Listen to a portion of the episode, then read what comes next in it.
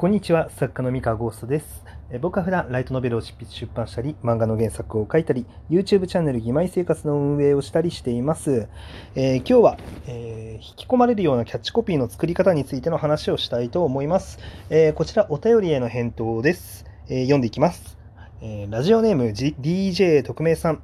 え引き込まれるようなキャッチコピーはどのように考えていますか？えーかっこお客様の中に探偵はのような、えー他作品ですみません。かっこ閉じ。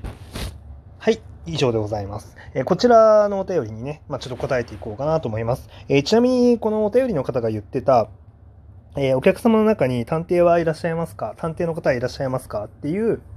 あの、まあ、キャッチコピーというよりかは、えまあ、冒頭ですねあの、作品の冒頭でこういうセリフがあって、まあ、飛行機の機内アナウンスなんですけど、あとあれかな、PV の冒頭とかにも使ってたかな。うん。何かっていうと、まあ、ライトノベルの探偵はもう死んでいるっていう作品の冒頭ですね。で、こういう、まあ、引き込まれるキャッチコピーっていうのを、まあ、どうやって考えたらいいのか、うん、っていう、まあ、話を、まあ、していこうかなと思います。えーで、この場合、そうだな、キャッチコピーってどの辺になるのかなうーんと、まあ例えば帯のところなのか、えー他の部分なのか、まあいろいろあると思うんですが、えっとですね、そうだな、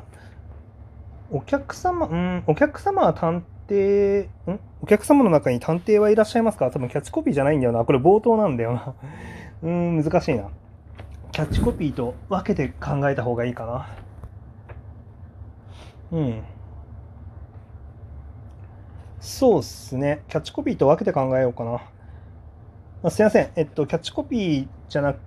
まず、その、お客様の中に探偵はいらっしゃいますかみたいな、引き込むための冒頭についてらついては、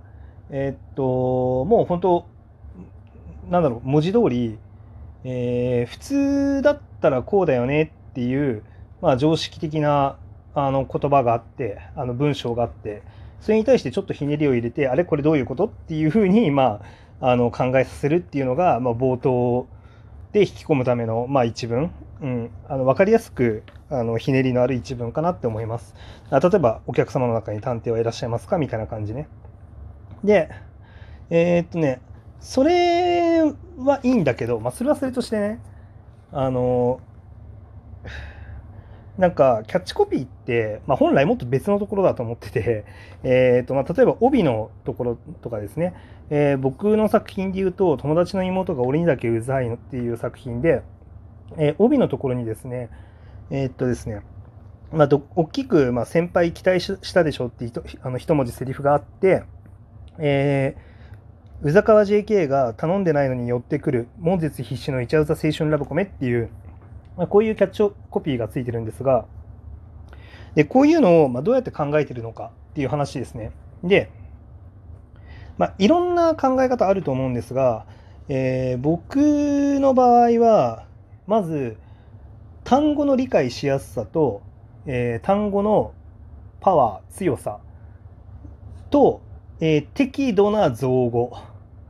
そして内容が、あの、内容の魅力の部分がしっかり伝わる。えーこのあたりを意識してますね。えー例えば、えー友達の妹が俺にだけうざい、妹うざの一環で言うと、あのーまあ、宇佐川 JK が頼んでないのに寄ってくる、門絶必至のイチャウザ青春ラブコメっていうのは、まあ、宇佐川 JK っていうところで、えーまあ、宇佐川 J、そのうざくて可愛い JK っていう、まあ、こういうヒロインが出てきますよっていうのを置いて、で、その、えー属性のあの女の子が、えー頼んでないのに寄ってくる。その、寄ってくるっていうところで、まあ、主人公にとって美味しい展開のあるラブコメなんだろうなっていうのを予想してもらいますと。で、頼んでないのにっていうところも、あの、主人公の都合に関わらず女の子側から積極的にグイグイ来るっていう雰囲気を強調するために、えー置いてますと。えーまあ、これがですね、まあ、例えばこう宇佐川 JK が寄ってくるだけだとちょっと弱いかなっていうあの気がして、まあ、入れてるって感じですね。で、門絶必至のイチャウザ青春ラブコメっていうのは、じゃあ、えー門絶必至のっていうのが、まあ、読んだとその読んだらこういう体験ができますよっていう、えーまあ、その記号としては門絶必至のっていうのを入れてますと。で、イチャウザ青春ラブコメっていうところも、まあ、青春ラブコメっていうのが、まあ、内容が青春ラブコメですよっていうのを分かりやすくストレートに言ってますと。で、えー、このキャッチコピーで、まあ、個人的には、まあ、さりげなく一番の工夫ポイントが、えっ、ー、と、イチャウザっていうところですね。イチャウザ青春ラブコメっていうところなんですが、えー、これは造語なんですね。あの、適度な造語というやつで、えー、っと、まあ、イチャイチャっていう単語と、うざいのうざっていう字を合わせて、まあ、イチャウザって言ってるんですが、まあ、実は多分、これよりも前にイチャウザって言葉使ってる作品ないんですよね。で、あのこの、まあ、適度な造語っていうのは、まあ、個人的にはキャなんだろう、いいキャッチコピーに必要かなって思ってて、あもちろん、えー、その作品の魅力をあの打ち出す上で、えー、まあ、造語が必要なければね、使わなくてもいいかなって思うんですけど、なんだろう、うんと、人が、人って、なんだろうな、適度に知ってるものと、えー、微妙に知らないものっていうのがうまく混ざってると印象に残るんですよね。で、そのギャップの出方によって、なんか面白いって感じたりとか、あのちょっと、こうなんか、なんだこれって言って興味を持ったりとか、っていう、なんだろう、知ってるものと知らないもののバランスっていうのがすごい大事で、えー、なんか話変わっちゃうようで変わんないんですけど、えっと、最近僕そのジャルジャルっていうお笑いコンビのなんか、えー、ネタを見るのが結構好きなんですけど、えー、ジャルジャルのネタにですね、あの、リモート会議で、あの、リモート会議っていうか、リモート面接ですね。あの、 Zoomを使った面接で、どう見ても寝転がってるやつっていう、あの、ネタがあったんですよ。で、でみんなもうこの、まあ、コロナのご時世になって、 Zoom会議とかリモートのね、面接とかって、あのどんなものかっていうのが結構多くの人に共通認識が共有されてる時代だと思ってて、で、あの、ズームのさ、あの、画面がこう、こう2つあの顔が並んでる絵とかってすごい分かりやすいじゃないですか。で、あの画面で、あの片方、その面接を受ける側の人が、あの背景真っ白なんだけど、微妙にシーツのあのシワが見えたりとかして、これ、これ壁を背にしっかり座ってるように見えて、どう見てもこれ寝て、寝てるな、みたいな。寝転んだまま、舐めた姿で面接してるな、みたいな。まあなんかそういうネタがあるんですけど、あのみんなこうなんか大勢の人が、リモート、ズームを使った会議の様子っていうのをみんな知ってるじゃないですか。知ってて、で、あの、こう面接っていうのは本来、あの、真面目に受けるものっていう共通認識もある。だけど、その、あの、知ってるものと、こう、ちょっとおかしなもの、知らないもの、うん、あの、寝っ転がりながら面接するみたいな。でこれがなんかね、うまく噛み合ってるとね、すごい興味深く見えて、やっぱ気になって見ちゃうんですよね。うん、まあまあっていうなんかねこう 関係ないようでまあ実はあるって話なんですけど。はい。あちょっと話それだかな？まあちょっと戻りますね。えー、まあそんな感じでこのイチャウザっていうのが入ってることによってえっとなんかこの作品をまあいろんなところでじゃアピールしようって言った時にあのー、イチャウザっていうその特殊な単語イコールこの作品っていう結びつけがしやすいんですよね。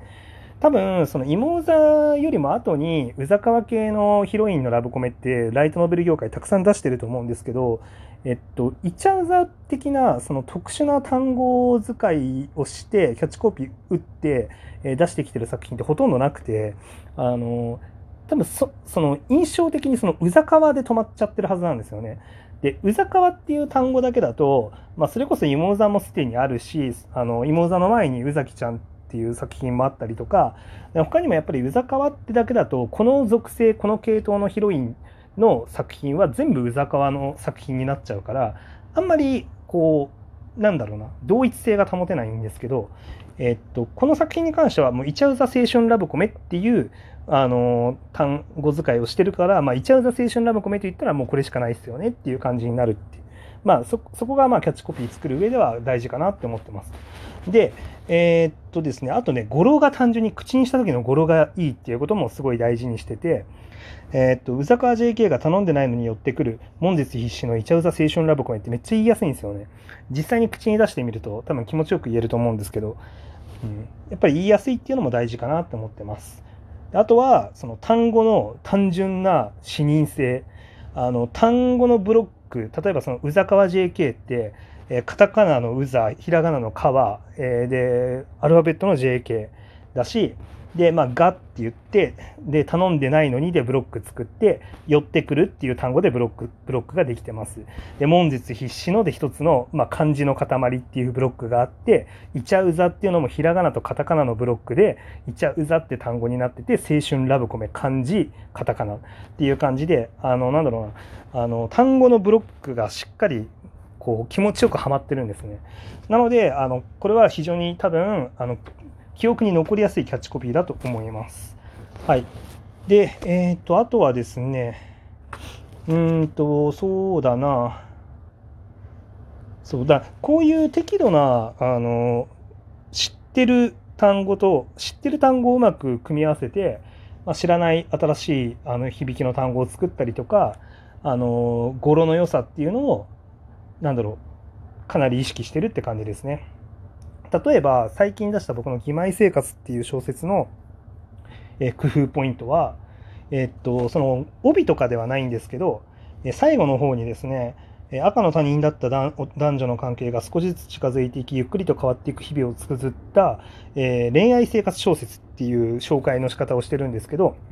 これも恋愛生活小説っていうあの単語はこれまでに存在していなくて、えっと、この作品しかない単語をあの作ったんですね。まあ、こういうのも、まあ、工夫の一つかなって思ってます。はい。というわけで、まあ、参考になったかは分かりませんが、僕の場合はこんなこと考えながらキャッチコピーとか考えてますって話でした。以上です。それでは皆さんおやすみなさい。失礼します。